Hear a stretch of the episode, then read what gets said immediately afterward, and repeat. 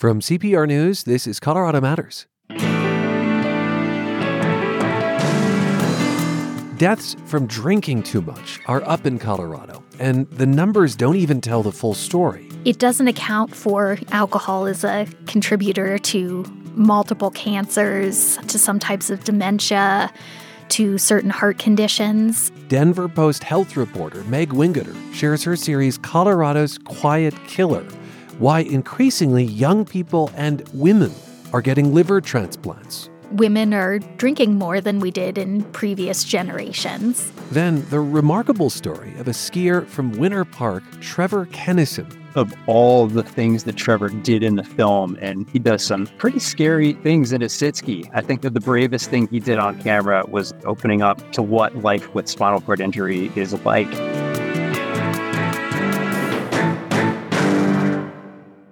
This election season, CPR will be a go to destination for fact based, insightful national and local coverage, online and on the radio. Through sponsorship, your business can help fund the ongoing effort to bring trustworthy news and information to all of Colorado. And because CPR does not accept political advertising, we can deliver an uncluttered, unbiased platform for your message. Don't get lost in the crowd. Stand out and make an impact. Learn about sponsoring CPR at cpr.org. This is Colorado Matters from CPR News and KRCC. I'm Ryan Warner. Booze is everywhere in Colorado. The beer at a Broncos game, a glass of wine at dinner, the distillery around the corner. It all adds up, and our state ranks sixth in alcohol related deaths, which are up 50% since the pandemic. Increasingly, young people and women are affected. It's the subject of Colorado's Quiet Killer, a series from the Denver Post and health reporter there, Meg Wingerter. Thanks so much for being with us, Meg. Thanks for having me. I have to say that this series really hit home for me. I lost a good friend in Denver to alcoholism. I'm sorry. Thank you for that. And you spoke with several people whose loved ones died of alcohol related illnesses. Is there a particular story that sticks with you, or maybe it's that there's something these folks have in common? One thing that struck me was the number of people who said their loved ones were basically functioning up until the point that they discovered they were in liver failure. You know, there's this kind of stereotype that a person with an alcohol use disorder is sitting on the street drinking whiskey out of a paper bag, but these were people who were holding down jobs, in some cases, taking care of kids, and yet their health was failing because of drinking. They learn about liver failure somewhat by surprise at some point? Yeah. Unfortunately, for most people, unless you're getting regular tests of your liver function, you don't find out until it's very damaged when people would wake up and suddenly discover that they were very jaundiced. Unfortunately, it can be a very silent killer. My goodness. Well, let's put just a couple more numbers to this. The state of Colorado says there were 1,547 alcohol related deaths here in 2022. So more Yes. than 1,500. Yes. But other experts say that's really just the tip of the iceberg, right? Help us understand that. It is. What is included in the state's numbers, it's a few types of organ failure and certain um, psychiatric disorders, like if someone dies while in withdrawal or develops psychosis because of alcohol use.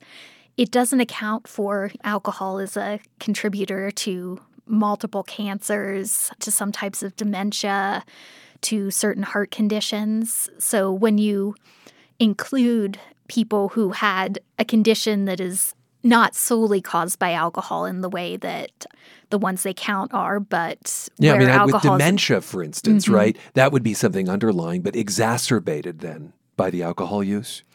There are certain forms that truly are caused by the effects of alcohol on the brain, but yeah, some of the more common types of dementia, alcohol's a risk factor there. The same with breast cancer, for example. A lot of things contribute to breast cancer, but alcohol use is one of them, but you never see on someone's death certificate that she died of breast cancer that was caused by alcohol. So I think that that is what is so remarkable about this series is alcohol, you know, I'll, I'll be honest, is a daily part of my life. And I don't think much about the deep health consequences. Like, I don't think there's a lot of knowledge in the general populace about alcohol and cancer, Meg. Was some of this illuminating for you too? It was surprising for me. You know, I knew some of the better known things, the association with alcohol and accidents, alcohol and liver disease, Sure. but the number of cancers and other conditions it contributes to, it's n- not something I learned in school. You know, it does make you think about it a little differently when you're going to have a drink. I'm not going to tell people they shouldn't drink at all, but I think it's something we need to be aware of. Yeah, do so mindfully. Yeah. You're not here to be a wet blanket. Uh-huh. this is still primarily an issue for people in late middle age, but one alarming trend you've identified is an increase in liver transplants among women and younger people. What's going on there? One major factor is that women are drinking more than we did in previous generations. And unfortunately, because of some biological differences, a woman is going to run into health problems at the same level of drinking that might be okay for a man. Our, our risks are just higher. Did you get any clarity on why women are drinking more than they used to? I've heard some theories, some social changes that it's become more acceptable. Everybody's seen the wine mom memes, and also that there are more options to drink. You've got seltzers, hard sodas, all sorts of options. So, I mean, it really does occur to me that the beverage industry, the adult beverage industry, has really branched out in terms of its appeal to different demographics, huh? Mm-hmm. Yeah, it amazed me. One time I was at a liquor store and they were selling pre mixed Sunny D with alcohol in it, which I know people sometimes like to do that themselves, but it was just a little surprising to see these things that I think of as kids' products Yes. being sold with alcohol in them. Because when I was a kid, Sunny D, the ads were always like, you know, kids drinking it pro- as mm-hmm. provided by their soccer mom or something. Yes. Okay, and let's speak to the trend involving younger people getting liver transplants. That surprised me, I've got to be honest. Yeah, it is surprising. And I haven't heard one clear answer to why that is. I mean, interestingly, there are more non drinkers in Generation Z now than there were in my generation, the millennials or, Oh. or Generation X. So the question is are those who drink just drinking that much more? And that's excess, yeah. and that's pushing them into liver failure at earlier ages? Or could there be some other complicating factors? You know, like obesity is also a risk factor for liver disease. So if people are experiencing both of those things, obesity and excessive alcohol use, is that pushing them further? But I don't know that there's any research that's nailed that down. A lot of the experts you talked to said COVID really stoked this trend in over drinking, the pandemic, but that it hasn't really slowed down as much as expected with the pandemic easing. Uh, Did we just develop bad habits? Short answer, I suppose, would be yes. Some of the experts I talked to said they have observed this when people increase their drinking after a stressful event, you Yeah. know, after 9 11 or Hurricane Katrina, that they tend to stay at that higher level. They've Um, created a new normal for themselves in terms of consumption. yeah, for some people, it gets to the point that they have an alcohol use disorder and they can't easily stop without professional help. But for others, it's, yeah, maybe you had one drink, you know, in the evening and you've gotten used to having three or four. And as you develop tolerance, that just kind of becomes normal. There is a scene early in the pandemic that I will never forget. I have a feeling you know what I'm about to say. that moment where it looked like liquor stores in Denver were going to be closed. and people. It, it was kind of a panic, don't you think? Yes, I, re- I remember that. And there were lines. And then I think the mayor kind of reversed course because he was afraid that with the mad dash to the liquor stores, that actually might be more dangerous than keeping them open and having people go in in a more metered fashion. Yeah, there were public health reasons for keeping liquor stores open in that situation.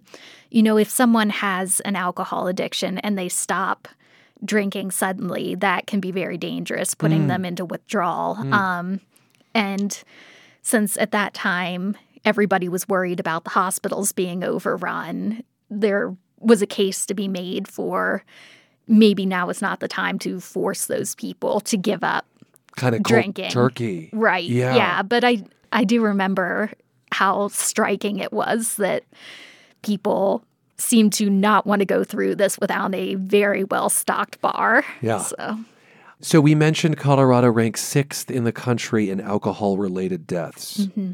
What did you learn about why that might be? What's the special sauce? well, the simplest thing is we drink a lot, and that translates into more people dying of these conditions um, caused by alcohol. But it does feel like a part of the identity here, doesn't it? I mean, it does, and I the breweries, the microbreweries. Definitely. And I would love to have a clear answer on what it is about the Mountain West that this seems to be part of our identity because it, it's not just Colorado. There are other states in this region that have very high rates of consumption and deaths. but- Wyoming is among them, which mm-hmm. borders us. Yeah. Yes. There is definitely something in the in the culture and a contributing factor we have very low alcohol taxes which you know taxes can kind of nudge people a bit as alcohol gets more expensive. Maybe they don't quit entirely, maybe they still drink heavily but they moderate it a little bit because that's what their budgets demand. So- And there's always that talk about like the rugged individualism of the Mountain West, you know, and whether people are turning to a bottle instead of a therapist because, you know, you don't want to have to lean on other people. It's all a bit diffuse, but uh, there's It is. something there, I think. Yeah, there's the rugged individualist culture. And also in Colorado, people have an idea. They come here for a certain lifestyle. We all love to be in the outdoors, hiking, skiing, whatever. And it's become part of that that afterwards you hit the bar or maybe even bring your beer with you to enjoy out in nature. And in moderation, that can be okay, but it can also easily go too far.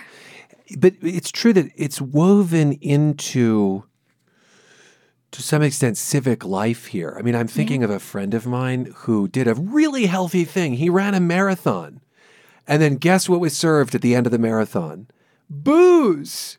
I'm surprised people can do that and keep it down. It's- but yeah, it it is a little strange to see how people have these very healthy lifestyles in some way, but also alcohol, which I you know, as we mentioned, I think people don't necessarily perceive as not being part of the healthy lifestyle. I will say that as Colorado debated legal cannabis, the argument we heard a lot was it's so much safer than alcohol. People die from alcohol far more than they do from marijuana. So I feel like there's some awareness of that in maybe in contrast.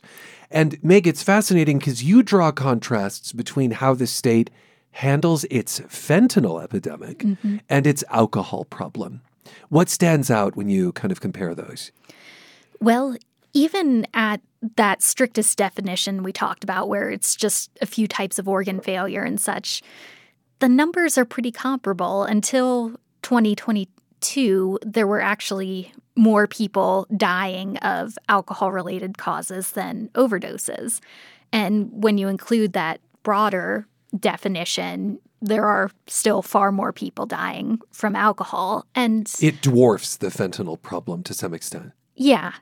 I mean, of course, the odds an average illicit fentanyl user is going to die are significantly higher than the odds that an average person who drinks will die. But what struck me is that they're just not even talked about as being remotely comparable. When I called some legislators and people in authority, they were very surprised to hear that the number of people who are dying of alcohol related causes, there's just not the same urgency around reducing that that there is around stopping overdoses. It is fascinating because fentanyl was this, um, and justifiably so. It was this boogeyman, right? Mm-hmm. And there were there were yeah. all kinds of conversations in the legislature about this, and yet this other substance that has pretty marketing and labels and corporate support, which is actually deadlier, is treated. I mean, we talk about it in almost endearing ways, um, permissive ways. Do you know what I mean? Yeah, yeah, it's socially acceptable. Huh. Um, you know, I think of all the recreational drugs people like to take, alcohol's probably the only one that's going to be allowed at your company Christmas party. Huh. Um, you know, yeah, it's there was, uh, there was, not cocaine at my last Christmas party. Mine um, either. Are there any efforts to address this now that you've brought these numbers to some folks' attention? I've heard some discussion of trying to um, regulate how alcohol is displayed in, in grocery stores and other places. As an anecdote, at a King Supers in my neighborhood, the health food section, like where you would get spelt, you know, and kombucha, mm-hmm. is now all wine. Well, that is that yeah. does kind of put a point on things. Um, yeah, so yeah. it's it's much more prominent, we should say, in grocery stores. But go on. Yeah, you know, there's some discussion of whether there could be limits on the amount of space devoted to those or whether they could require kind of a separate area so you're not seeing the uh, the wine as you're picking up your produce. I don't know what the odds are of that happening, but it's something that people are discussing. And are there conversations about raising the, the tax? I have not heard that. I mean, here with Tabor, it's so complicated yeah. to raise taxes, so not that I know of. What novel approaches outside of government regulation have you found to prevention, treatment? Well, on the treatment side, it's not necessarily novel, but that people don't necessarily know about is that there are medications that can be very effective for alcohol use disorder. Unfortunately, only a small percentage of people who would possibly benefit from them are getting them. Hmm. So there are some efforts to get that to more people who could use it. On the prevention side, a lot of what I've heard is trying to give people alternatives. Yeah. Um, kind of dry, sober events or yeah. sober sections of events. Yes. Last June, I went to a uh, Pride event that was completely uh, sober. They had a mocktail truck and a DJ, and people were dancing, having a good time um, without any alcohol, no pressure to use it, or even if you're early in recovery and you don't feel comfortable being around alcohol, you could still enjoy most aspects of pride without feeling that you might be putting yourself in at risk. I've so. seen this as well at some sporting events where mm-hmm. they'll section off an area. I, am so glad you mentioned pride because just I want to say, like, as a gay person, we are constantly marketed to by alcohol companies. I think this is true for any human being, but it, it is fascinating to me how often something is sponsored by a vodka or sponsored by a beer mm-hmm. in the gay community, which has its issues and may turn disproportionately to alcohol to numb oneself. Let's talk about this idea of drinking as a habit. Mm-hmm. Because it is so hard socially sometimes to be a non drinker, don't you think? Yeah, it can be. Um, depending on, you know, your friend group, there may be direct pressure, but there's also kind of that indirect element of if you're an adult, there are just not many things to do that don't involve alcohol. Yeah. Even if you, there used to be a indoor mini golf place, and I felt fine going there. If I didn't want to drink, I didn't have to have one. But if you're someone who's feeling like you need to avoid alcohol for your health and you see that full bar right next to all the putters that you know that can be a little challenging Yeah, and you can even kind of get a hard time from the people in your life who drink when you don't. yeah Did you learn about the questions someone should ask themselves before we go, Meg, if they think they have a problem? I also wonder if it made you rethink your own drinking. Um, assuming you do drink. Yeah, I like to have a glass of wine occasionally, maybe once or twice a week. If you're thinking about long term health, the guideline is pretty simple. For women, no more than one drink a day. For men, no more than two. It doesn't specify what trans people should do. The guidelines aren't really set up like that, so I'm not sure what to tell them. If you're thinking in terms of whether you might have an alcohol use disorder, there's a list of criteria. Do you end up drinking more than you wanted to or find it hard to stop? Has this caused problems in your relationships or your ability to do your job? You know, do you ever find yourself drinking to the point that you black out or maybe you do things you did not intend to do? Those kinds of questions. And we'll have a link to your series as well Thank you. at cpr.org slash Colorado Matters. Thank you so much for sharing the reporting with us. Thanks for having me. Meg Wingerter is health reporter at the Denver Post. Her recent series is Colorado's Quiet Killer.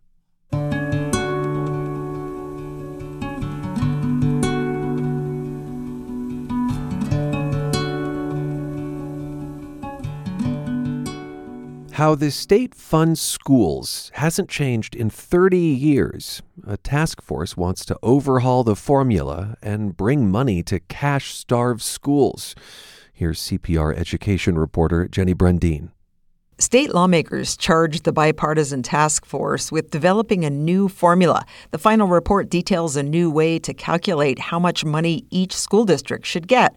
Brenda Dickhoner is president and CEO of Ready Colorado, a conservative education reform group and member of the task force. The proposed formula is simple, equitable, and focused on what should be our top priority, which is students. The task force was made up of a diverse group of educators, advocates, and school finance experts.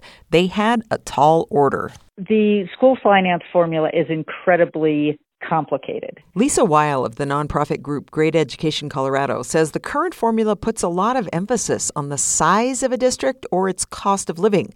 The new proposal instead puts more weight or money into student characteristics. Task Force Chair Chuck Carpenter. We know that the students that are least likely to succeed and do well in school are those that are in poverty or learning English or have special needs. And so to put an emphasis on, on putting our money where our needs are, I think is what this new formula does. It also prioritizes lower property wealth districts and small rural districts. But the task force says to make the formula work, schools will need another $474 million.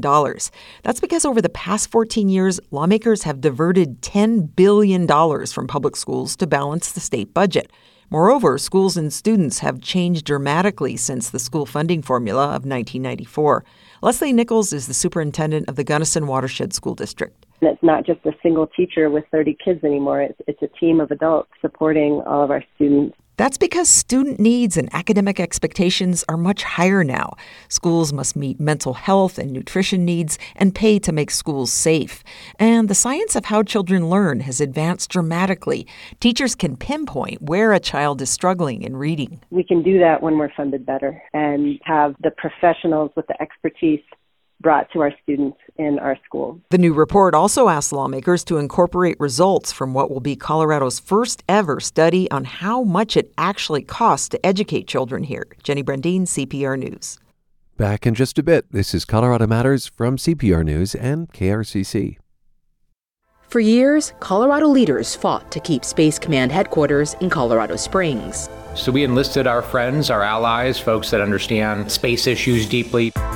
In this latest episode of CPR's politics podcast, Purplish, we pull back the curtain on Colorado's fight for Space Command, the bipartisan cooperation and lobbying it took to reverse a presidential decision to send the command to Alabama, and why any victory dance may be premature.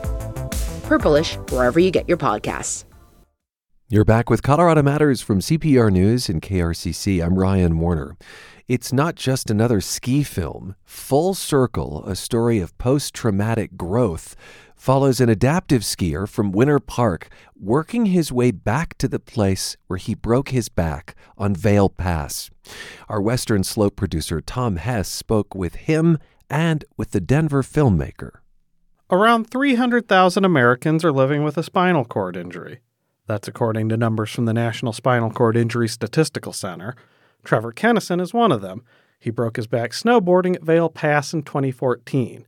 He's now a sit skier, the adaptive version of winter downhill sports, and he's a pretty prolific one at that.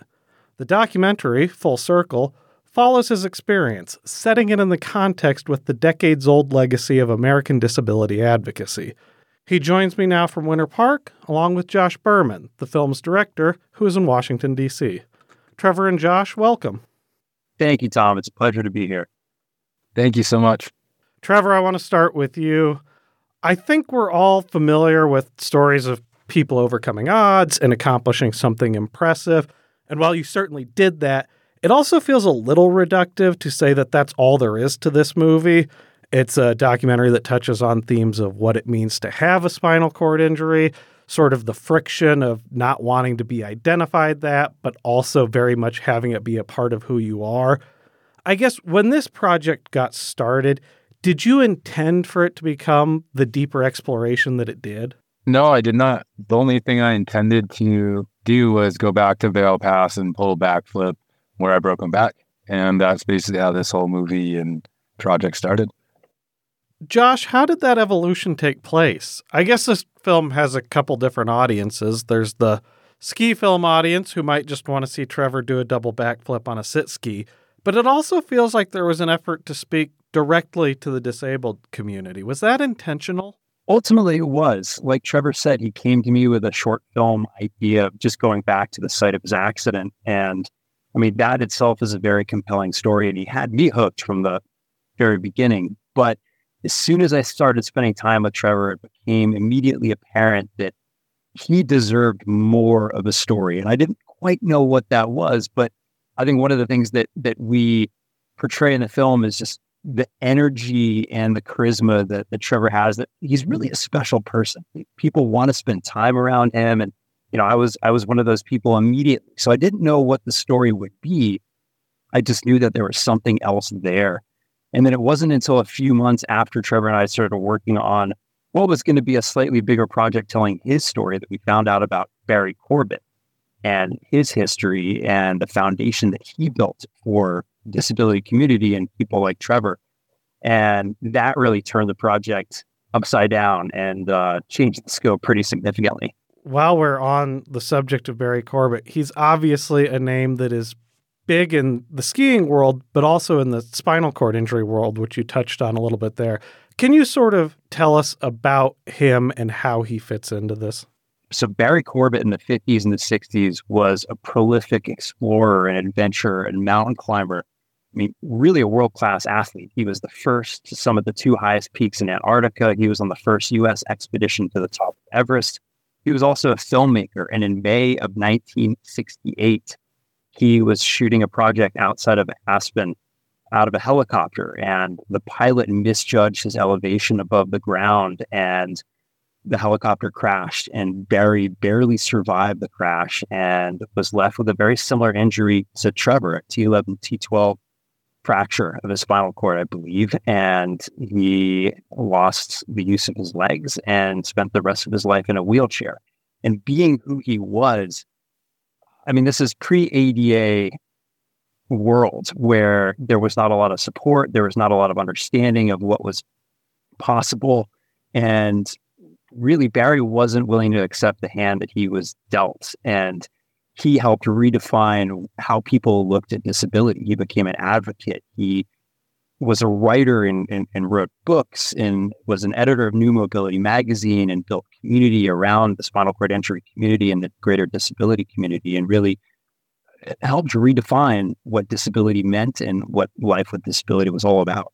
Trevor, I'm curious now that you've seen the documentary, having gone through this process, what did you learn from that juxtaposition that this film is based on between your own experience and sort of that history of Barry Corbett? There's so many overlapping things that we did, but and it's so ironic how we never or I never knew the story or anything like that. And uh, you know how Josh weaved it was super super amazing. Yeah, I mean there was a lot of takeaways. You know, just like you know pioneering and doing this stuff uh, in kayaking, and you know with the same thing I'm doing in sit skiing, and uh, you know helping people with disabilities across country, across the world. You know, in just a little bit different ways. So it's it's really really cool. To, to jump in, Tom, and, and add to that a little bit, in in telling Trevor's story, what what makes his story so compelling, I think, is that he was able to find reinvention post injury, really pushing the limits of adaptive sports and, and extreme sports. And you know, his, his story is incredible, but we wanted to make sure we're communicating to the audience that we're not just defining success and reinvention post injury simply through athletics and, and pushing forward. And where Barry's story really comes in, I mean, he he began his life as a world class athlete, and ultimately he wasn't able to really return to the sports that he loved, but he found reinvention as a writer and building community and, and found fulfillment in so many different ways. And we actually quote his daughter in the film. You know, one of her lines is something to the effect of Barry considered the second half of his life post injury as the more important part of his life. So it was really important for us to juxtapose these two stories and and show that you know there's fulfillment and, and success and it wasn't necessarily just defined by sport and performance. Yeah, and then also, you know, like with me going to the bathroom on camera, talking about all that kind of stuff, no one's done that. And, you know, it's gonna help so many people in so many different ways. We're all human and that's what just like normalizes it so much. I'm glad you brought that up, Trevor, because I was I was fascinated by a number of the contrasts in this film, and one of the ones that really stood out was in those places where uh, the subject matter can get a little raw, so to speak. I mean, on the one hand, we have your growth in sit skiing, where you're building towards more aggressive goals, and with that comes you take quite a beating at the rail yard in Winter Park. It looks like, and at the same yep. time, at the same time, the film's equally unflinching about showing the more unglamorous part of life and how that's changed post injury for you. Why why was it important to embrace both of those aspects with such clarity?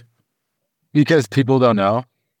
And they just literally I say in the film and people are say, "Oh, I'm sorry," but they have no clue why they're saying sorry.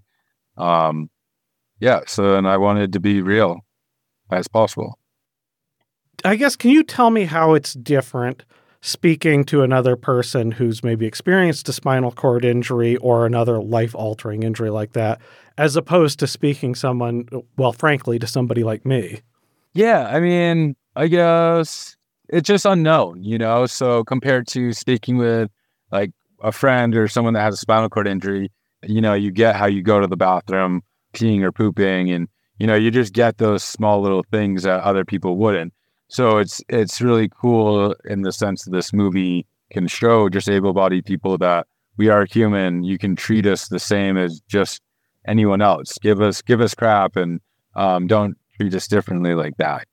Josh, as you were putting the film together and kind of coming up with the concepts to explore in this. What what was that experience like for you kind of pairing those those experiences together?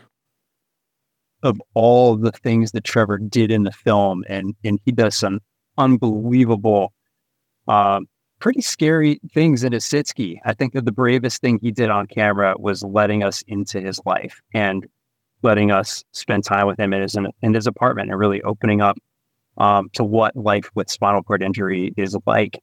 And, you know, that really came from him. It was, it was Trevor's idea and Trevor's motivation to paint a, a full, well rounded picture of what his life was like. And it's something that I think is so valuable to, to the film, to, you know, sharing with the viewer and with the audience all the things that they wouldn't otherwise know and presenting it in a way that I think is educational and informative, but not clinical. I think, you know, through Trevor's personality and through the way he's willing to put himself out there, it it makes it somewhat approachable and interesting in, a, in an unflinching way.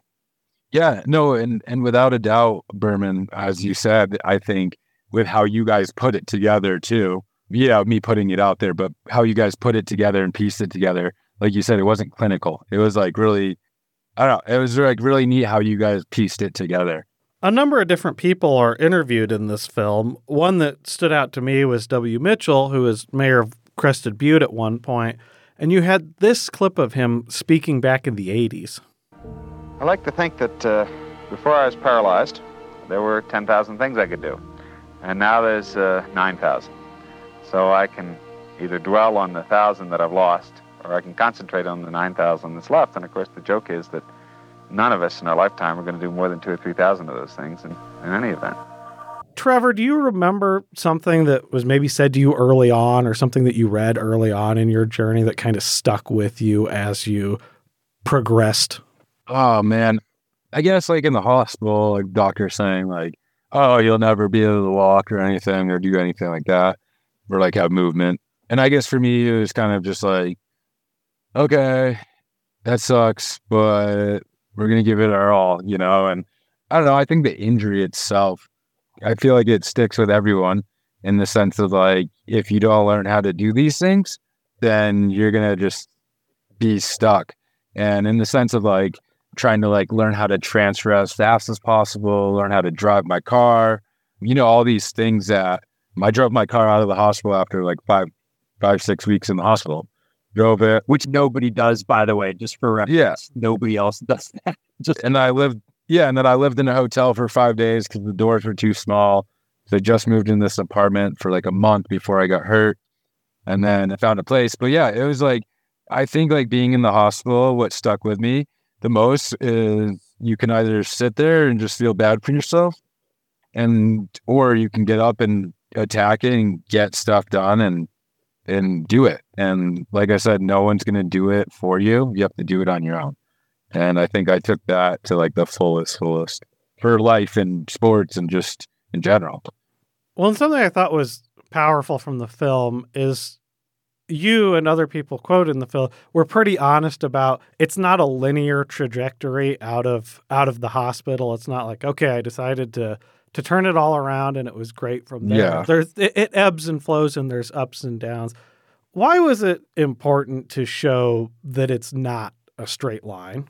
Because we're all human, and I believe everyone deals with mental health issues and or physical stuff that you might not be able to see.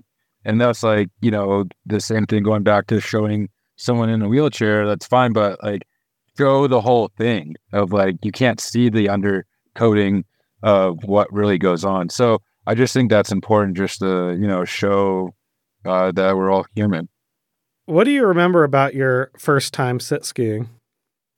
Um, I remember I was really bad at it and uh, I was gripping the outriggers like no other, and I just had white knuckles and got to the bottom. Like, couldn't even move my fingers or forearms. Maybe for folks who haven't done it before or haven't seen it before, can you give us sort of the the beginner's guide to what sit skiing is and what it looks like? Yeah, of course, of course. Um, so what sit skiing is this frame. The frame is metal, has a spring and a shock inside the the frame. Uh, it's a motorcycle shock. And then you put a bucket on top where you sit. And then you have these outriggers call, or they're like, they go in your left and right hand. And they're like little skis. And then that frame attaches into an actual ski. And there's called bi skiing, which has you clip into a ski and it has two skis side by side. Or there's called mono skiing, or I call it sit skiing and that's where you sit down and have a single ski and clip into that. And it's basically the exact same thing as an able body skis, but you're only using one. The film opens at Corbett's Couloir in Jackson Hole, Wyoming, returning to our theme of Barry Corbett.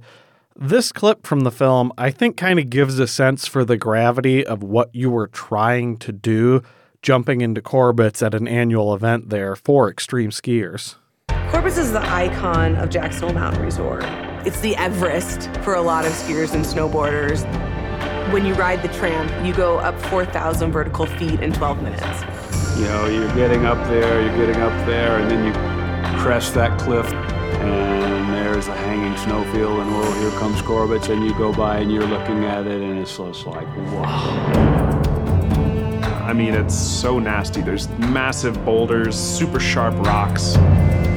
It's so steep that when you look down, it looks like you're standing on the second floor of a building.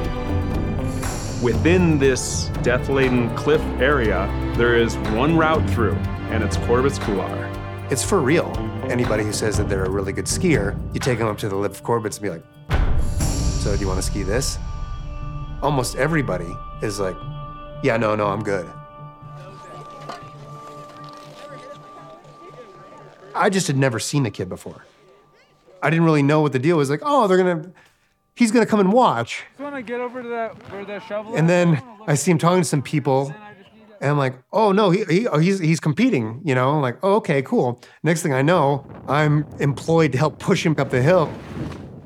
When you saw how far he was getting pushed up before he was going in, it was like, oh, he's he's he's really going in. And dropping Corbett's is something that traditional skiers, there's a very small percentage of them who can do it. And you did it on a sit ski. What were some of the challenges of doing it on a sit ski compared to what you usually see from the people jumping into Corbett's? I think the biggest challenge was showing up by myself and not having any help. Yeah, I didn't know anyone, didn't have any friends or anything like that with me. I literally was in Crested Butte. Basically, I got the word that day from my friend Greg Heidel, and he's like, Yeah, you're going to do it. And I was like, Oh, man. All right, we're going to do it. So I basically drove back to Winter Park. It was five, six hour drive. And I drove out to Utah, Park City, Utah, to get my uh, get skis mounted on that Saturday. And then Sunday, I got them mounted and drove another five hours to Jackson Hole and went to the athlete meeting that night, not knowing a single soul. In watching the video of it, there's it seems like there's a lot of fretting around you of people kind of worried about your safety. Does yep. that does that feel in I guess does that feel infantilizing? Do you know just not to take it any kind of way at this point? I mean, I don't think they'll ever change being in a wheelchair. I mean, just you just go to a grocery store and people get anxious. like it's it's pretty funny in that sense. Yeah, and then even in the sit ski, even more. But I think for me, it was more so just having the confidence in you to do it and knowing exactly what I needed to do. Mean, you can hear in the video, I, I, I basically repeat, I'm like, hey, I need more speed. I need more speed. You know, I ha- I made that decision to pull off. No one told me to do that. So yeah, so yeah, I obviously probably made it a little nervous, but that's the thing, you know, just it. I don't know, getting people used to it, and but yeah, I think having the confidence to do it, and like I said, it's never going away. So I think you just have to take it with a grain of salt because some people just never seen it in their life before and are blown away. I was going to say, because obviously in sports and extreme sports and anything, confidence is sort of the name of the game, even when you're not jumping 60 feet out and landing on a pretty steep pitch. I I'm curious what the effect was of trying to block out those people and make sure that their fretting doesn't become your fretting. At that point in my life as a spinal cord injury in, in a wheelchair, I would just say honestly I got I guess I got into the contest, right? So for me it was like just making sure like it's okay to ask for help and at that point, like I knew what I needed to do, but in the sense, like with Travis Rice coming up to me, that made the difference in the world because he just gave me more confidence and just like helped me do exactly like my routine and just like what I needed to do to make sure I was successful. Josh, did you ever find yourself maybe worrying about Trevor in a way that you wouldn't with some of the other athletes you've filmed? Or I guess have you have you been a stenographer of, of dangerous ideas long enough that you kind of know to just let the athletes do their thing?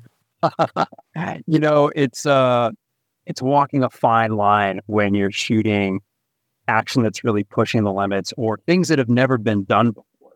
And, you know, my background, I made ski films for 20 years, traveled the world with some of the best athletes doing some of the most incredible things and, and capturing it on camera. And what was really awesome about working with Trevor is that everything old was new again, and that everything that Trevor had on his list of goals were all things that had never been done. So it was a really fun challenge to work with him to figure out how we could create an environment where Trevor could accomplish his goals. And for all of the, you know, wild things that, that he does, I would say that it, it might be a little lost on the viewer that safety really was paramount. I mean, there was there was nothing that we did that I was really concerned for Trevor's life and limb. And what we don't see in the film is all the work that's going on behind the scenes to make sure that everything Trevor does is actually done as safely as possible. And you know, I'll point to even even the crash section that's featured in the film. I mean, it, it's some pretty scary stuff. Um, and the vast majority of those crashes were actually just from Trevor messing around with his friends in the public park. A lot of them in Ware Park, actually. Yeah, and, and there were and there were some crashes with you, Berman. But don't get don't get it wrong. uh, no, there are definitely a few, but I will say that for for all like the really you know high level like most impressive thing that you did that we shot, um, that there were no crashes and you didn't get hurt in any way. And, uh, you know, I think that that's not only testament to all the work we put on the back end, but to your, your level of commitment and, and athleticism and understanding of what needed to be done to do these things safely. I'll get you out of here on this. Trevor, when you speak with other adaptive athletes or or maybe just people are kind of at the beginning stages of adjusting to life in a wheelchair, is there something you tell them? Is there something that maybe you wish you'd heard early on that you can pass on to them? Yeah, I would say honestly, um, I always tell everyone that's new. I don't care what you did before, professional athlete, if you were a plumber like me, just love sports. I just say do everything. Uh, my mentor Jasmin Bambur uh, stepped into my life. Uh, I was basically on. I was making three thousand dollars a month, and then I was making six hundred from Social Security. Um, and so from that difference for like the six months, um, I was paying out of pocket like so much money for just medical supplies. And I'm lucky I have insurance, but I was still paying out of pocket. And then I had to pay $850 in rent. So I met him six months after, and or I met him, yeah, six months after, and he helped me out with my medical stuff. Um, and he he was on the Paralympic ski team. He's been injured for probably like 15 years at the time, I think, or maybe uh, something like that, 20 years. But uh, he just he just good done it. And he told me he was like, do everything you want, dude. Whether it's art, whether it's get job, like try everything. And that's what I tell everyone. And you might not like skiing after you get hurt again, doing skiing. You know, you got hurt from skiing, and you might like something completely different, or you might like skiing again. But my recommendation is try all the sports, try going back to school or jobs, anything, and um, make sure you have fun doing it. Trevor Kennison and Josh Berman, thanks so much for joining me. Thank you so much. I really appreciate it. Thank you, Tom. They spoke with our Western Slope producer, Tom Hess. The documentary Full Circle is on Netflix.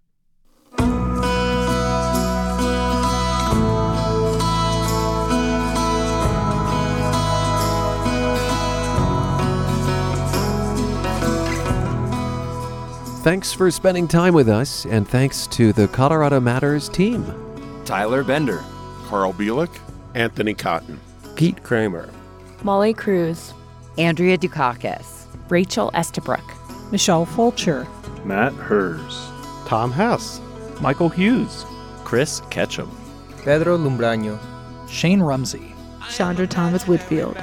And I'm Ryan Warner. This is CPR News, NKRCC.